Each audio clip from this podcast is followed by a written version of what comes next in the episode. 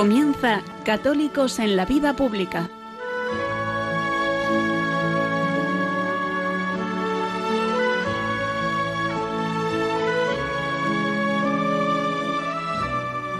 Un espacio dirigido en Radio María por Luis Zayas.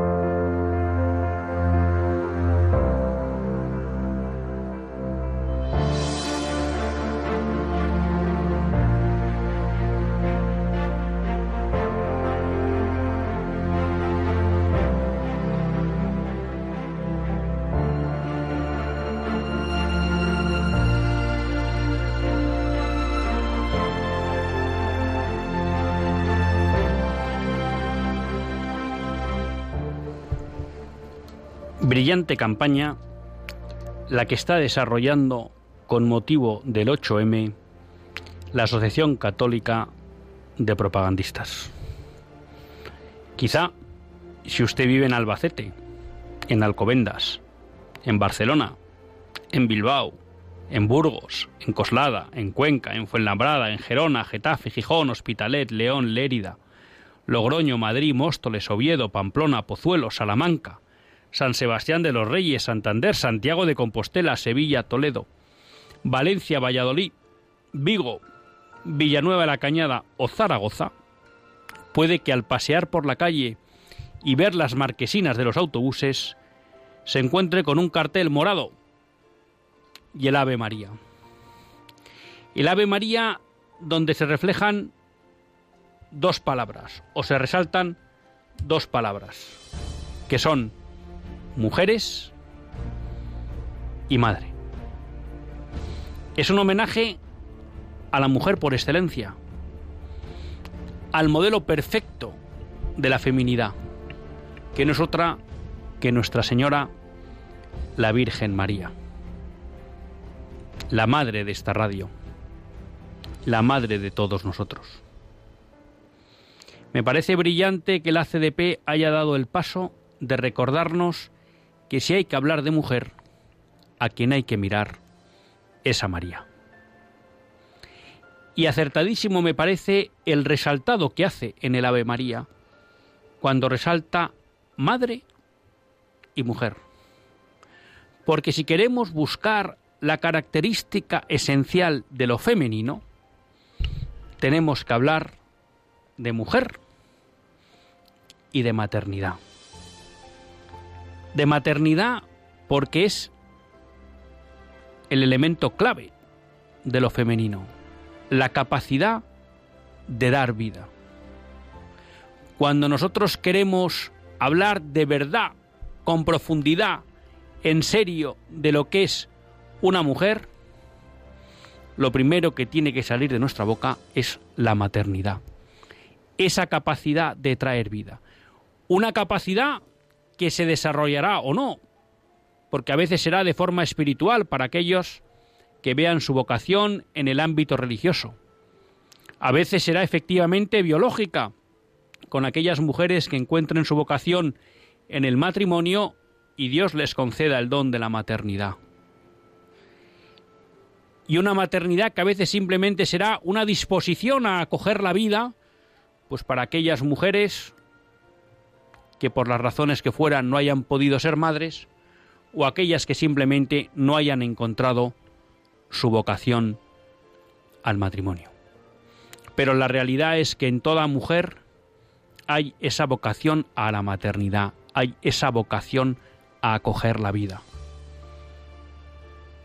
Y esta es una clave para descubrir si un discurso que dice proteger, defender, dignificar, promocionar a la mujer es verdadero o es falso. Si el concepto de madre, si la idea de maternidad no aparece, es un discurso adúltero, que no sirve. Porque la gran función de la mujer es acoger la vida. Y no solo acogerla, sino cuidarla, acompañarla, educarla, regarla, hacerla crecer, podarla. Por eso bien podríamos decir que es la maternidad lo que da sentido a la feminidad y de alguna manera lo que plenifica la feminidad. Y repito, no me refiero solo a la maternidad biológica. Pero junto a la maternidad hay otro concepto claro en la feminidad que es mujer. Y aquí no me refiero en el sentido de varón y mujer como distinción sexual, sino mujer en el sentido de esposa, pareja femenina del hombre. Es la cuarta acepción que recoge el diccionario de la Real Academia de la Lengua Española. Y es que así es. Lo femenino está llamado a acompañar a lo masculino a complementarlo y a hacer posible esa vocación a la comunión que Dios ha puesto en el corazón de cada uno de nosotros, hombre o mujer. Y lo masculino no se sostendrá sin lo femenino. Y lo femenino no podrá planificarse si no es en relación con lo masculino. Por eso cuando queremos hablar de la mujer, cuando queremos poner en valor lo femenino, hay que volver a estas dos palabras que ese cartel resalta en el Ave María. Mujer y madre. Y claro, cuando miramos a nuestra madre, nos damos cuenta que fue la perfecta madre y la perfecta mujer. Porque fue la perfecta madre para el Salvador, la que fue capaz de modelar ese corazón humano del Señor para que estuviera plenamente, abierto como el de María a la voluntad del Señor, la que fue capaz de educar en las virtudes humanas al Señor y la que fue perfecta compañera de viaje de San José. Merece la pena en este año de San José leer el libro de la sombra del Padre cuando uno ve cómo María hace de sostén de un San José, que se ve incapaz de asumir la tarea que el Padre Dios le ha encomendado. Y sólo ante la serenidad, la confianza y la fortaleza que le transmite María, es capaz de llevar adelante lo que el Señor quiere de él. Por eso si San José es un gran santo, no cabe duda que al margen de la gracia, lo es también gracias a María, su esposa. Por eso, queridos amigos, les animo a que si están en estas ciudades, busquen las marquesinas, busquen ese Ave María. Y se fijen en esas palabras resaltadas, madre y mujer. En honor a la primera mujer, a la mujer modelo. Y que de ahí sepamos cuál debe ser nuestra fuente para de verdad hoy poner en valor lo femenino. Una feminidad que la modernidad ha destruido. Una feminidad que la modernidad ha embrutecido. Porque ha borrado de ella sus caracteres esenciales mujer y madre.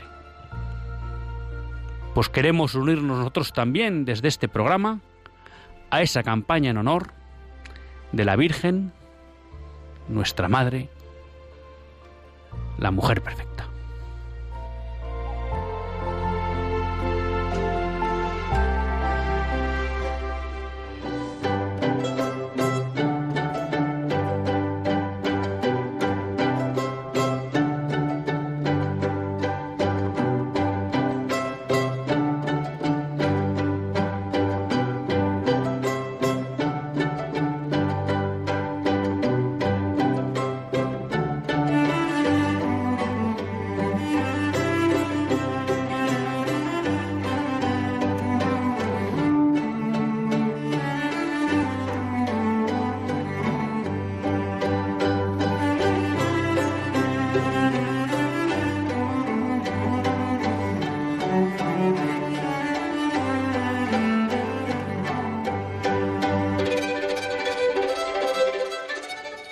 Buenas tardes, queridos amigos de Radio María. Un lunes más volvemos fieles a la cita con todos ustedes en los estudios centrales de Radio María. Un lunes más para hacer este programa, Católicos en la Vida Pública. Programa que, como todos ustedes saben, quiere ser una reflexión pausada sobre la actualidad nacional e internacional. Una actualidad que tratamos siempre de analizar desde la óptica del magisterio de la Iglesia y su doctrina social. Una Iglesia pues que nunca nos cansaremos de repetir que es madre y maestra.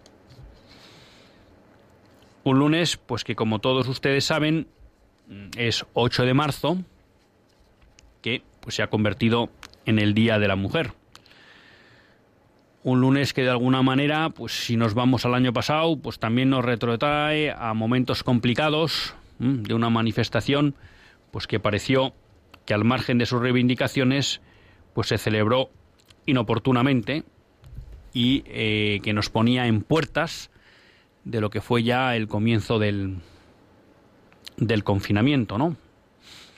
Un domingo después, una semana después, pues eh, empezó el confinamiento que tuvimos que vivir todos nosotros en, en España. Y este año pues se han generado polémicas porque se han prohibido las manifestaciones, al menos en Madrid, creo que en otras ciudades de España no. Y bueno, pues eso siempre ha generado polémica, de que se busca el rechazo a la mujer, a las reivindicaciones de la mujer y demás, ¿no? Pero yo hoy me quería quedar con con lo positivo, ¿no? Y es que les animo a todos ustedes a que busquen en sus ciudades esta campaña que les glosaba de la Asociación Católica de Propagandistas, la ACDP, porque creo que, es muy acertada y que realmente, bueno, pues pone el dedo en la llaga. Y pone el dedo en la llaga en varios aspectos. Algunos los hemos repasado, pero en primer lugar me parece interesantísimo que cuando ha querido celebrar el Día de la Mujer, pues la CDP nos haya recordado que vamos a celebrar a la mujer más grande de la historia, ¿no? Que es la Virgen María. Porque es la que, con su sí, hizo posible la redención. Y eso además me parece a mí que tiene un trasfondo importante. Y es que, como siendo viendo habitual en la tergiversación de la historia y de las ideas, que se hace por parte del pensamiento anticristiano, bueno, pues siempre has acusado al pensamiento cristiano de ser antifemenino, ¿no? Y claro, eso choca con la realidad de las cosas. Porque para cuando los cristianos, el gran modelo de persona es la Virgen María, parece complicado, ¿no? Que nos puedan acusar certeramente, ¿no? De antifemeninos, porque es todo lo contrario. ¿eh? El gran modelo que nos pone la Iglesia a los hombres en el seguimiento de Dios es la Virgen María, la criatura perfecta. Por tanto, creo que, aunque quizá a lo mejor no se pueda ver o no se perciba desde un primer momento, me parece que hay un trasfondo interesante también en el hecho de celebrar el Día de la Mujer dando gloria a María Virgen. Porque es que detrás de eso también está una reivindicación que realmente la dignificación de la mujer a lo largo de la historia ha venido gracias al cristianismo. No solo, que también, porque el gran modelo que presenta a los hombres es una mujer, la Virgen María, sino porque la realidad es que cuando uno sigue lo que es la evolución de la cultura y la civilización a lo largo de la historia, lo que descubre es que allí donde se va imponiendo el cristianismo, la mujer va siendo dignificada. Y la mujer va perdiendo dos características que el mundo pagano le había dado. Uno, ser, vamos a llamar, objeto de placer para el hombre, instrumento de placer, mejor dicho, para el hombre, y dos, un mero instrumento de mantenimiento de la especie. Claro, porque una cosa es hablar de maternidad y otra cosa es simplemente considerar, bueno, pues que la mujer está ahí porque es la que puede tener hijos, bueno, pues tiene hijos y punto, ¿no? No, no, no, no, no claro. Porque el concepto de maternidad va mucho más allá que el mero hecho del nacimiento de niños, o vamos a llamar la procreación de niños.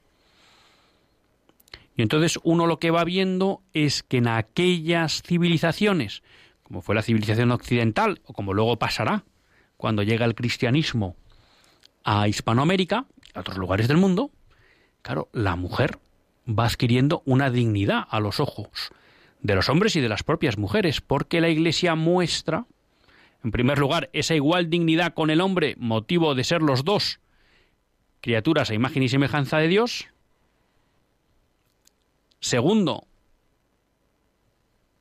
la Iglesia pondrá en valor la virginidad, con lo cual le estará dando valor a lo femenino al margen de que se lleve a cabo la maternidad biológica, porque repito, una cosa es que una mujer siempre es madre y que por tanto tiene una capacidad especial y esencial para acoger la vida y acompañarla y educarla, y otra cosa es que eso implique necesariamente que haya que ser madre biológica, porque ya hemos dicho que hay muchas vocaciones, ¿vale? Pero la maternidad siempre está ahí, ¿vale? Entonces, el hecho de que la Iglesia pusiera en valor la virginidad, en este caso por el reino de Cristo, bueno, pues también le estaba dando un valor a la mujer, reconociendo un valor al margen de esa idea pagana de que, bueno, la mujer era útil en tanto en cuanto permitía o, ayudaba a garantizar la supervivencia de la especie. ¿no? Pero luego no solo eso. Todo lo que se va desarrollando, eh, toda la legislación que se va desarrollando en relación con el matrimonio, lo que va provocando es la protección de la mujer ante la indefensión que tenía en el mundo pagano y a inicios del cristianismo ante el hombre.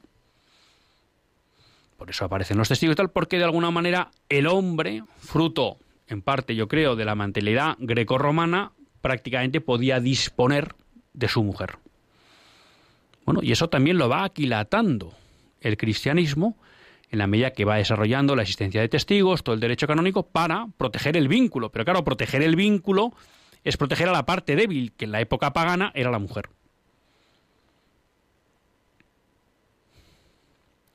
Y claro, cuando uno, por ejemplo, lee a Regine Pernoud, la mujer en la época de las catedrales, y otra serie de libros históricos, de, historia sana, bueno, pues uno se va dando cuenta cómo la mujer va alcanzando mucha influencia a lo largo de la Edad Media y cada vez es más importante la huella femenina en la vida social.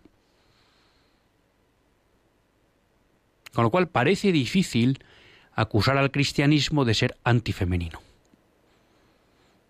Y eso alguien dirá, bueno, pero no todo fue no fue oro todo lo que reluce. Bueno, pues efectivamente también habría sus defectos, como todo en la vida. Pero uno cuando coge, vamos a decir así, el vector, lo que se va, lo que es la línea que empieza a darse una vez que aparece el cristianismo es permanentemente de una mayor dignificación de la mujer, de lo femenino, de la maternidad, y demás, y del matrimonio. Es curioso, eh, ahora no la he querido buscar, pero me ha desaparecido el libro de la biblioteca, eh, pero era en el libro de Jesús Trillo sobre la ideología de género y lo quería haber buscado para hoy. Es curioso, porque son muchas las feministas españolas que reconocen, y por tanto entiendo que también pues, lo habrá a nivel internacional, que reconocen cómo la gran pérdida de valor social de la mujer se produce con la modernidad, con la Revolución Francesa. A partir de ese momento, la mujer vuelve a ser relegada fuera del ámbito público, social y político. Es decir, es la propia modernidad la que ahora parece como querer reivindicar que la mujer tiene que volver a tener un sitio preeminente en la vida social es la modernidad la que lleva a que la mujer, a partir de la Revolución Francesa, sea de alguna manera expulsada de ese ámbito que durante la Edad Media, poco a poco, pues había ido, fruto en buena medida del pensamiento cristiano, había ido cogiendo en la vida social y política. Claro, entonces resulta paradójico que la misma visión del hombre y del mundo que acaba expulsando a la mujer y relegándola a un segundo plano, sea la que ahora quiera reivindicar volver a poner a la mujer en el centro.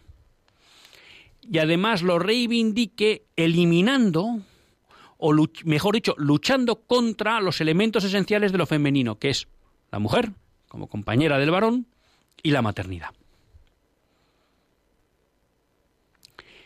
Por eso, si de alguna manera vemos lo que pasa hoy en el mundo, vemos que a pesar de este permanente empeño de los movimientos feministas, llámenlos clásicos, llámenlos luego eh, mm, de, la revolución del 68 o luego llámenlos todos feministas radicales, ¿no? En ese proceso de evolución que parece a veces hablar de un feminismo bueno y un feminismo malo, yo aquí pues comparto la teoría de muchos pensadores católicos que es que el cristianismo no es feminista, porque los ismos no son propios del cristianismo, ¿no? Y porque en el fondo, detrás de todo feminismo, eh, hay una especie como de reivindicación de la mujer contra el hombre, ¿no? Y eso no es cristiano. Lo cual no quiere decir que todas las reivindicaciones del feminismo a lo largo de la historia hayan sido injustas, ¿no? Pues las habrá habido justas, claro que sí. Oiga, pues ¿por qué no van a votar en una sociedad hombres y mujeres? Pues me parece bien. De hecho, en España es gracias a los partidos de derechas, que en ese momento sí tenían una raíz cristiana clara, ¿eh? por la que acceden las mujeres al voto, y no por la izquierda, como suelen parecer contar. ¿Mm? Entonces, claro, ¿qué nos encontramos hoy? ¿Por qué no luce lo femenino? A pesar de que podríamos decir que hay un movimiento feminista fuerte y empoderado. Claro, porque reivindica una feminidad que no es femenina. Porque lo que reivindica es una feminidad a imagen y semejanza del varón. Por tanto, reivindica una feminidad masculina. Y el ideal de feminidad que nos presenta hoy la modernidad es que la mujer sea igual que el varón, rompiendo por tanto la complementariedad y la diferencia natural, propia y enriquecedora entre hombre y mujer. Por eso, la feminidad no resalta. Y por eso les decía a ustedes que creo que es piedra de toque para saber si nos encontramos ante un verdadero discurso de valoración de lo femenino, el ver si en ese discurso se habla de mujer y de madre. Y en ese sentido, pues les recomiendo un librito que preparó José Ramón Aillón, que se llama Esencia de Mujer, que recoge una selección de textos de Chesterton sobre la mujer, que creo que merece la pena eh, leerlos porque son un antídoto perfecto frente a este concepto moderno de la feminidad que nos vende el mundo actual. Claro, y me gustaría hilar esto porque alguien podría pensar, bueno, y entonces, ¿por qué este discurso? que se declara femenino, mejor dicho, se declara feminista, pero al final es antifemenino. Claro, porque ese ha sido el instrumento utilizado por el pensamiento moderno, por la revolución, para destruir la institución social básica que es la familia. Y esto, pues que gracias a Dios, eh, pues llevamos muchos años aquí de compañía en el programa, eh, pues lo hemos comentado muchas veces, pero yo creo que merece la pena recordarlo, ¿no? Y es que el proceso de destrucción de la familia ha tenido dos fases y se han construido en el fondo sobre el mismo pilar. Y es que es sacar el afecto del hombre y de la mujer de la familia. Claro, y alguien puede decir, bueno, ¿y qué es el afecto? ¿no? Pues aquí me, sigo a, mi amigo el padre Javier y digo, bueno, pues el afecto es dónde va el corazón cuando le dejamos solo. ¿Y cuál ha sido la trampa que ha utilizado la revolución para desenfocar ese afecto del corazón del hombre y la mujer? sacarlos de la familia. ¿Cómo? Haciéndonos creer que uno vale en tanto en cuanto consigue en el mundo exterior, es decir, en el mundo profesional. Y eso primero pasó con el hombre.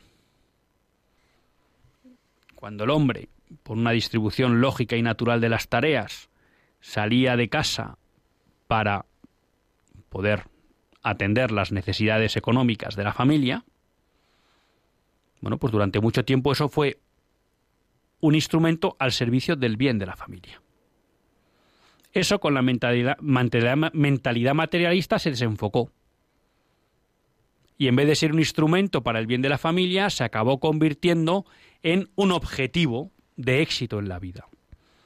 Por tanto, ya vamos a decirlo así, y toda generalización, pues obviamente implica injusticias, el éxito de una vida ya no era tanto ser un buen padre como ser un buen profesional y tener éxito profesional.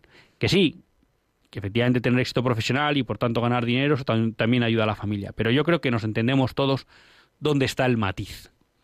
¿Es que esto es malo querer tener éxito profesional? No. El problema es que eso suponga desatender la familia o no atender debidamente a la familia. Y esa fue la primera fase y ahí con, eso se consiguió un poco desvirtuar el papel del hombre en la familia.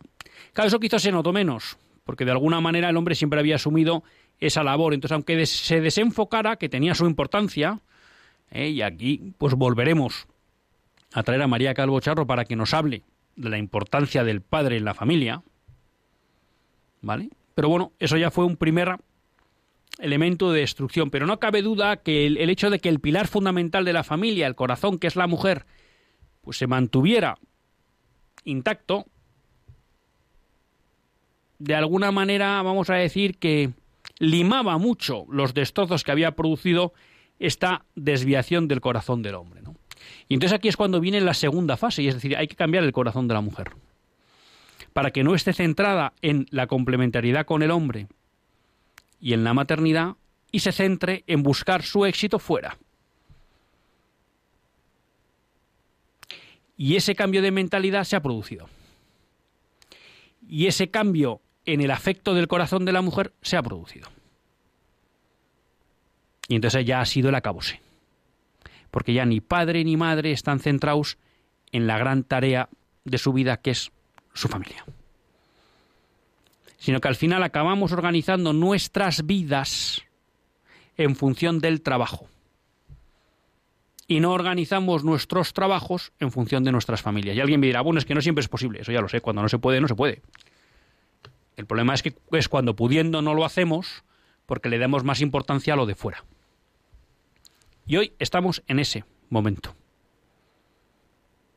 Y por eso, ustedes cuando oigan, cuando ven los discursos femeninos, es todo es el empoderamiento de la mujer, la mujer en el mundo del trabajo, el patatín, el patatón.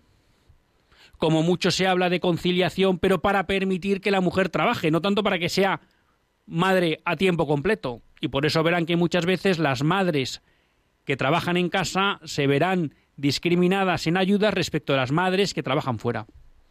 Y ya sé que en muchas ocasiones hay que hacerlo porque es necesario. Pero la mentalidad del mundo no está en apoyar a la madre que trabaja en casa. Y yo me animo, les animo a ustedes que hagan la prueba, ¿no? Cuando planteen, bueno, no, es que Menganita no trabaja, ha decidido trabajar solo en casa. ¿Qué tiende a pensar la gente? Buf, qué pérdida de tiempo, qué pérdida de vida.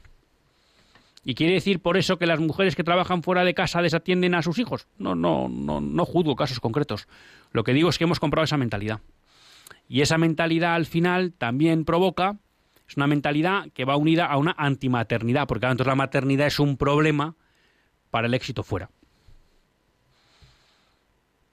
Por eso, repito, me ha parecido brillante la campaña de la ACDP.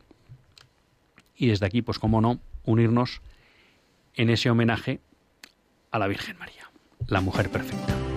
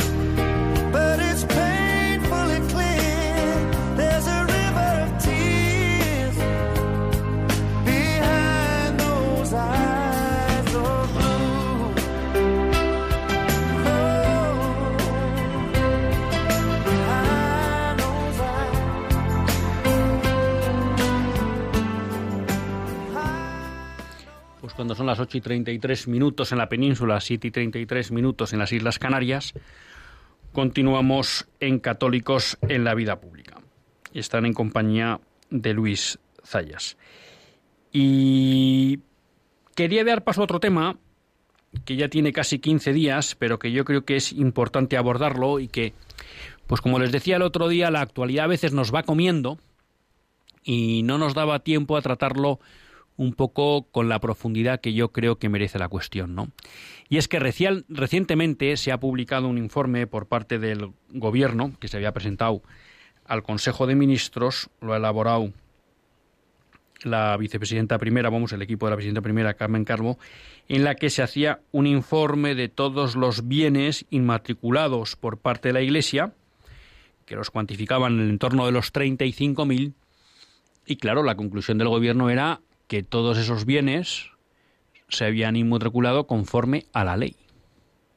Porque bueno, hay algunos que han titulado como que, bueno, esos informes ahora darán lugar a recursos, a querellas, porque claro, pues la Iglesia, bueno, la realidad es que el informe lo que dice es que la Iglesia ha inmatriculado conforme a ley 35.000 bienes. Y creo que merece la pena escuchar un corte que es de unos siete minutos y luego ya pues daría paso a todos ustedes en el que Monseñor Argüello, en la última rueda de prensa de la Conferencia Episcopal, explica muy bien qué es esto de la inmatriculación y qué ha supuesto. Lo vemos, y lo escuchamos, mejor dicho, y comentamos. La Iglesia ha inmatriculado eh, los bienes que tiene conciencia de que son suyos.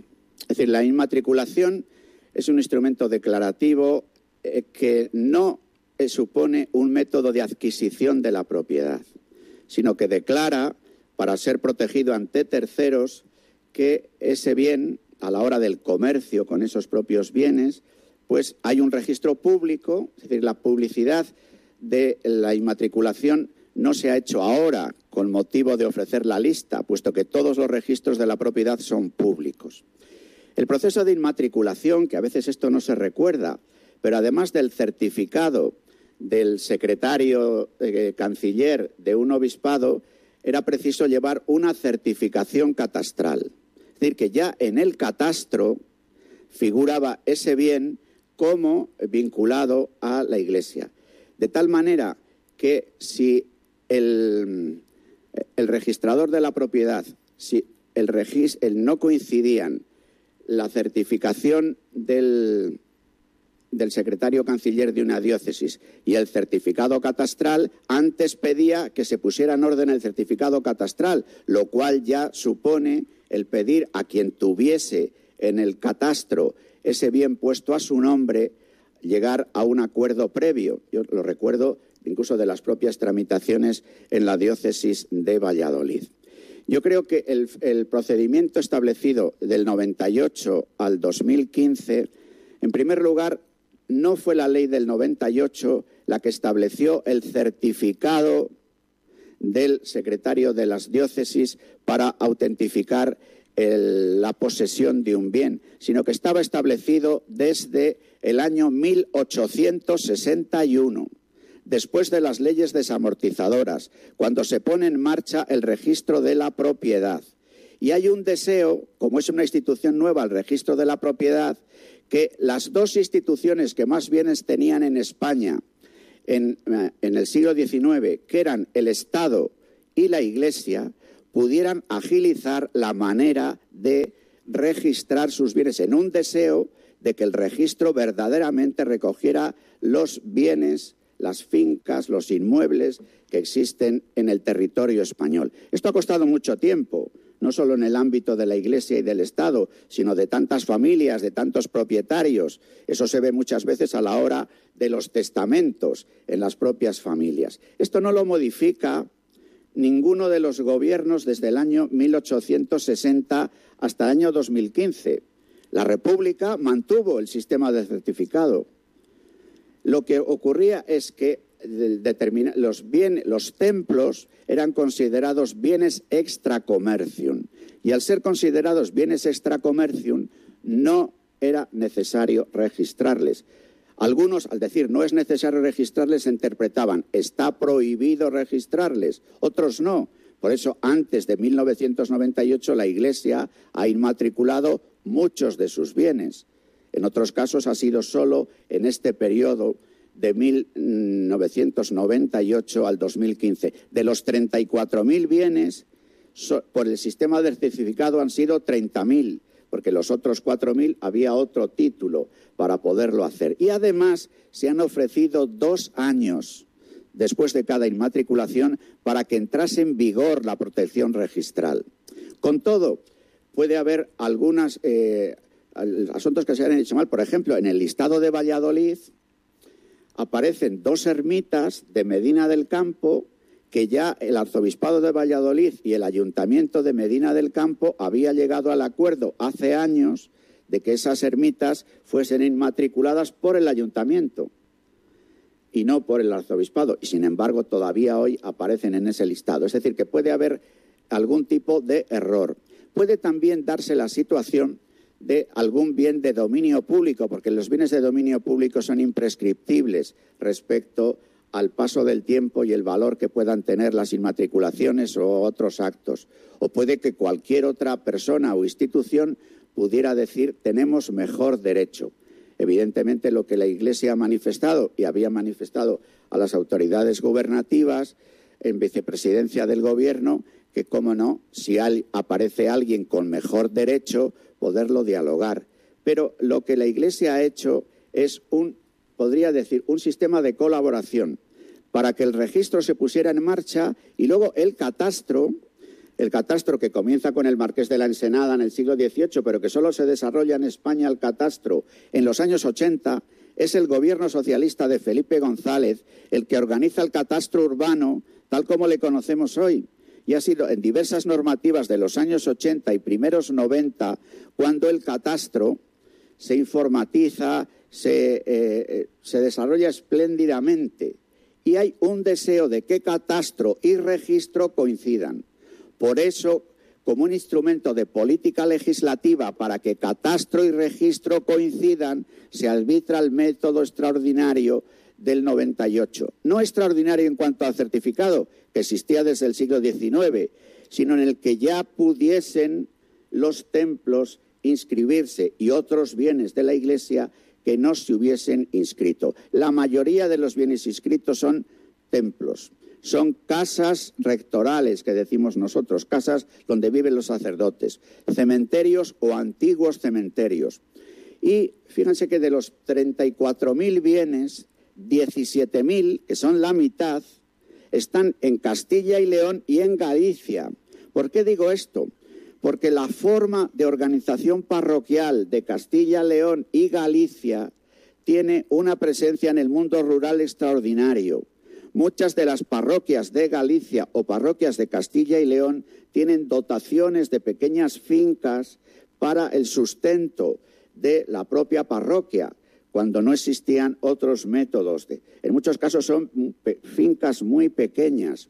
También la Iglesia a lo largo de los siglos ha recibido y sigue recibiendo, gracias a Dios, herencias, legados, que una vez que se reciben, fiel a esta política legislativa de que catastro y registro coincidan, pues hemos hecho lo que las propias administraciones civiles nos han pedido. Ahora se ha publicado la lista en su conjunto y con la publicación de la lista una reactivación quizás de procesos que en la mayor parte de los casos han sido ya dialogados y resueltos en cada una de las diócesis, en cada uno de los pueblos, en cada una de las parroquias, sobre bienes que pudieran estar en conflicto. Ha sido un ejercicio de colaboración que responde a algo que la Constitución española dice respecto a la importancia de la colaboración entre los poderes públicos e instituciones privadas, como puede ser la Iglesia, a la hora de la catalogación, el registro, el mantenimiento y el uso de los bienes de valor histórico artístico. Artículo 46 de la Constitución española. Bueno, pues yo creo que podremos hacer alguna glosa, pero mejor no se puede explicar. Y yo creo que don Luis Argulla ha estado brillante en la exposición. ¿no?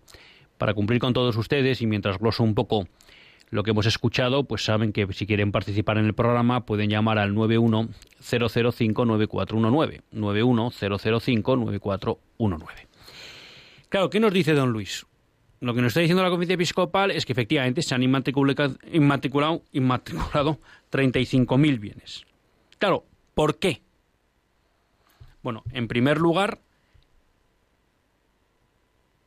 porque muchos de ellos eran templos.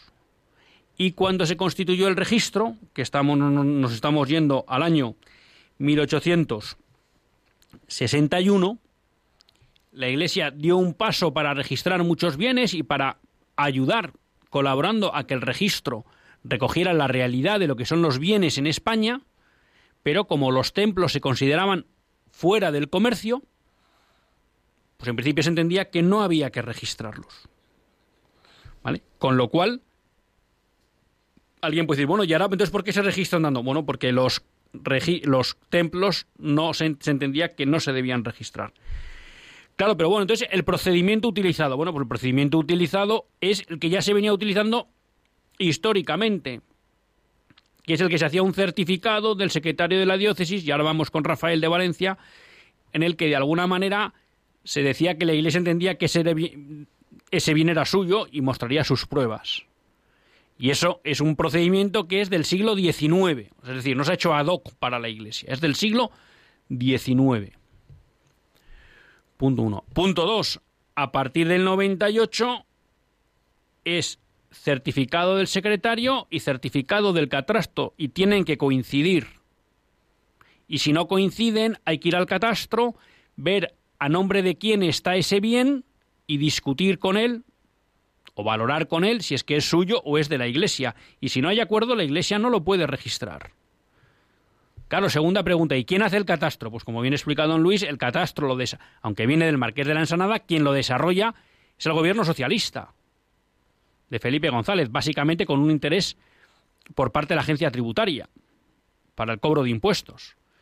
Entonces, si en el catastro pone que determinados bienes son de la Iglesia y eso coincide con el certificado del secretario de la diócesis, no parece que ahí pueda haber mucha trampa, porque la Iglesia no maneja el catastro. Por eso no es de extrañar que el gobierno, ante el proceso de inmatriculación, tenga que decir, pues la Iglesia, la gran mayoría de los 34.000 bienes que ha inmatriculado, lo ha hecho correctamente. Y como repite don Luis, la ley del 98, que abre un proceso del 98 al 2015, no abre un proceso extraordinario ni un procedimiento extraordinario. Simplemente lo que pasa es que se abre el, registro, sobre todo a los templos que antes entendía que no se tenían que, que registrar. Y ya vamos con Rafael de Valencia, pero antes decir, como bien dice don Luis, esto ha sido un proceso que ha tenido su publicidad, porque cuando no se coincidía había que hablar con el propietario, y ahora vuelve a salir un registro público, con lo cual puede haber errores que se sonarán y la Iglesia está abierta a la cuestión. Y él mismo reconoce que en Valladolid se había detectado algún error. Con lo cual, bueno, pues como siempre la Iglesia, haciendo las cosas con transparencia, siguiendo los procedimientos legales y tratando de colaborar de buena fe con, con el Estado. Vamos con Rafael de Valencia. Buenas tardes, Rafael. Hola, buenas tardes. Bueno, eh, teniendo en cuenta que el feminismo eh, pide eh, aborto y ideología de género, si tenemos en cuenta, por ejemplo, el aborto, cuando en España en los abortorios se asesina cerca de 300 niños, no hay que olvidar que de la mitad son niñas. Por lo tanto, que se están matando futuras mujeres. ¿eh? Y si calculamos 150, que es la mitad de 300 por al año, se están matando 50.000 mujeres al año en los abortorios eh, de toda España. Con eso quiere decir que toda esa falsedad del feminismo donde lo primero que no se defiende es a la mujer antes de nacer. ¿eh? Entonces, hay que decir, esa gran, ese gran pecado, esa gran corrupción, que prácticamente no la respeta ningún partido político hoy en día en España, porque los partidos políticos que a veces dicen que están a favor de la vida, como el mismo este, el más nuevo de todos, el Vox ese, tampoco reivindica al 100% la, el derecho a la vida, sino que lo dicen en que va a no sé qué ley de qué año. Por lo tanto, hoy en día en España no hay ningún partido político que apoye al 100% el derecho de la mujer a nacer. Son partidos que son eh, colaboran con el crimen y el asesinato del aborto. O sea, tenemos pues una...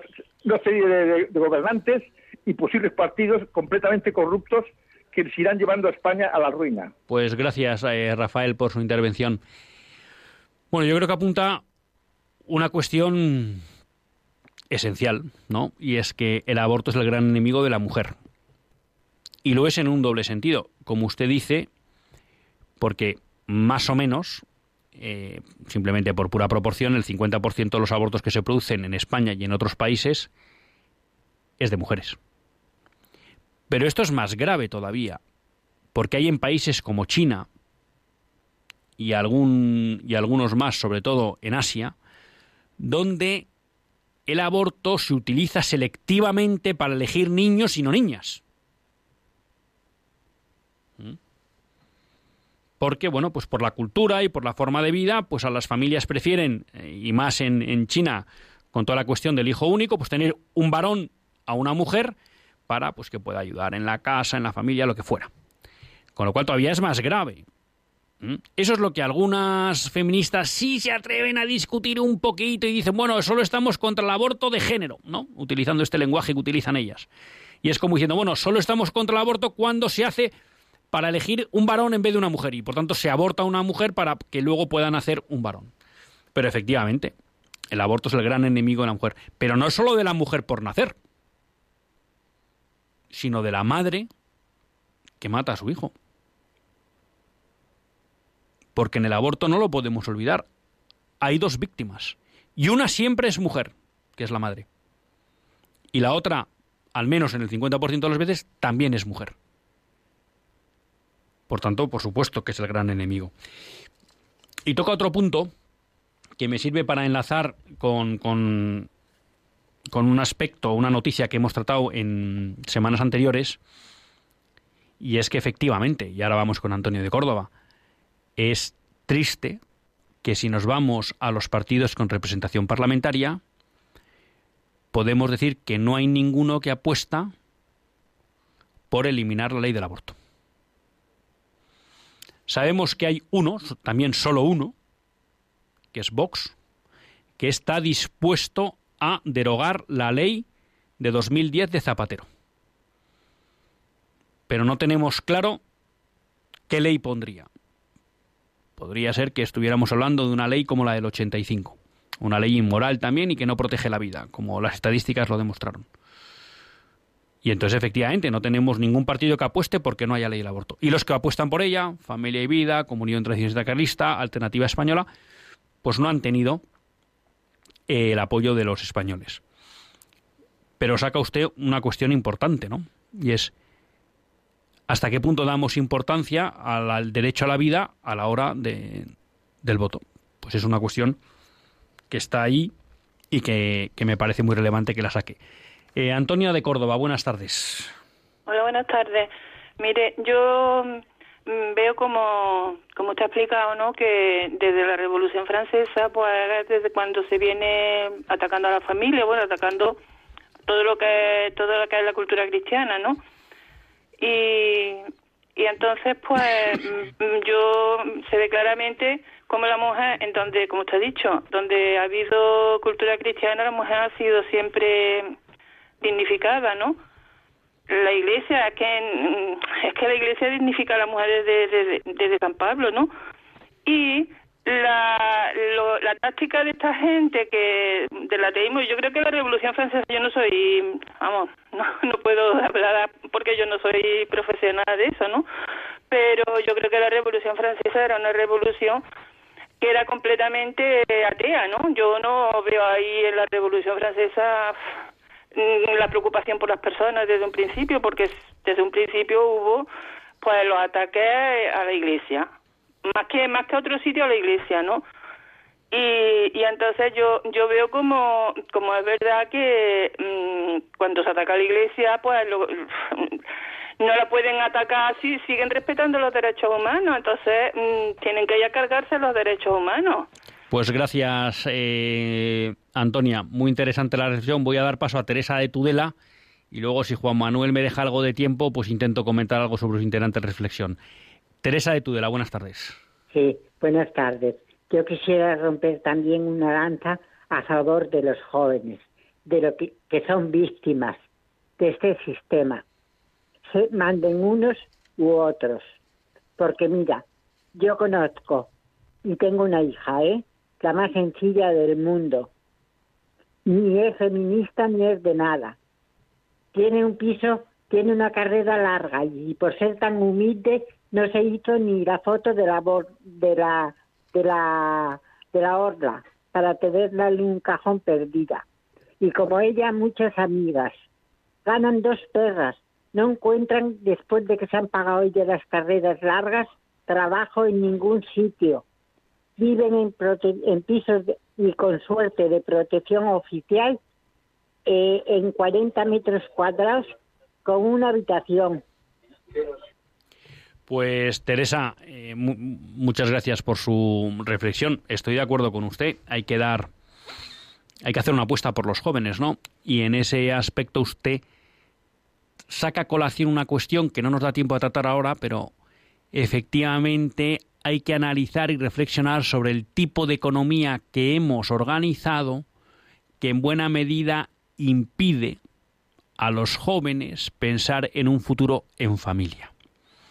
Y esto no va de arengas ni podemitas, ni marxistas, ni nada, sino de un análisis objetivo de la realidad, ¿no? ¿Qué organización económica y social estamos haciendo que no permite que nuestros jóvenes piensen en un futuro en familia?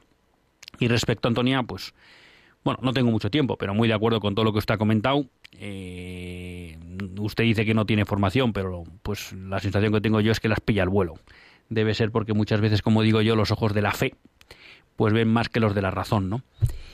Y sí decirle que efectivamente, pues la, no cabe duda que la Revolución Francesa es un movimiento anticristiano, anticlerical, contrario a la Iglesia, ateo, aunque bueno, algunos dicen el toque del deísta, ese, ese dios que es un relojero que puso el mundo a funcionar y ahí se queda, entonces técnicamente podríamos decir que no son ateos, porque creen en un Dios, pero claro, un Dios que no pinta nada, ¿no? Que no, que no tiene ninguna eh, influencia en el mundo, que de ahí al ateísmo medio segundo, ¿no? Pero bueno, por ser exactos, podríamos decir que eran deístas. Y efectivamente, hablan, como dice ellos Mestre, de un hombre, de unos derechos de un hombre abstracto que no existe, que él no ha sido capaz de encontrar, como dice él, y en cambio destruyen la vida real y concreta del hombre y de la mujer de cada tiempo y de cada momento, ¿no? Y claramente, como nos enseña Alberto Bárcena, pues desde la Revolución Francesa, yo diría un poco más, desde que existe la masonería con poder, pues el gran enemigo a batir es la familia, junto con el control de la educación por parte del Estado. No nos queda tiempo para más, más que para agradecer, pues muy sinceramente de corazón, a la, a la ACDP su campaña en favor de las mujeres y como modelo a la Virgen María, y para agradecer pues a Antonia, a Teresa y a Rafael su participación en el programa. Hasta el próximo lunes, si Dios quiere, que Dios les bendiga.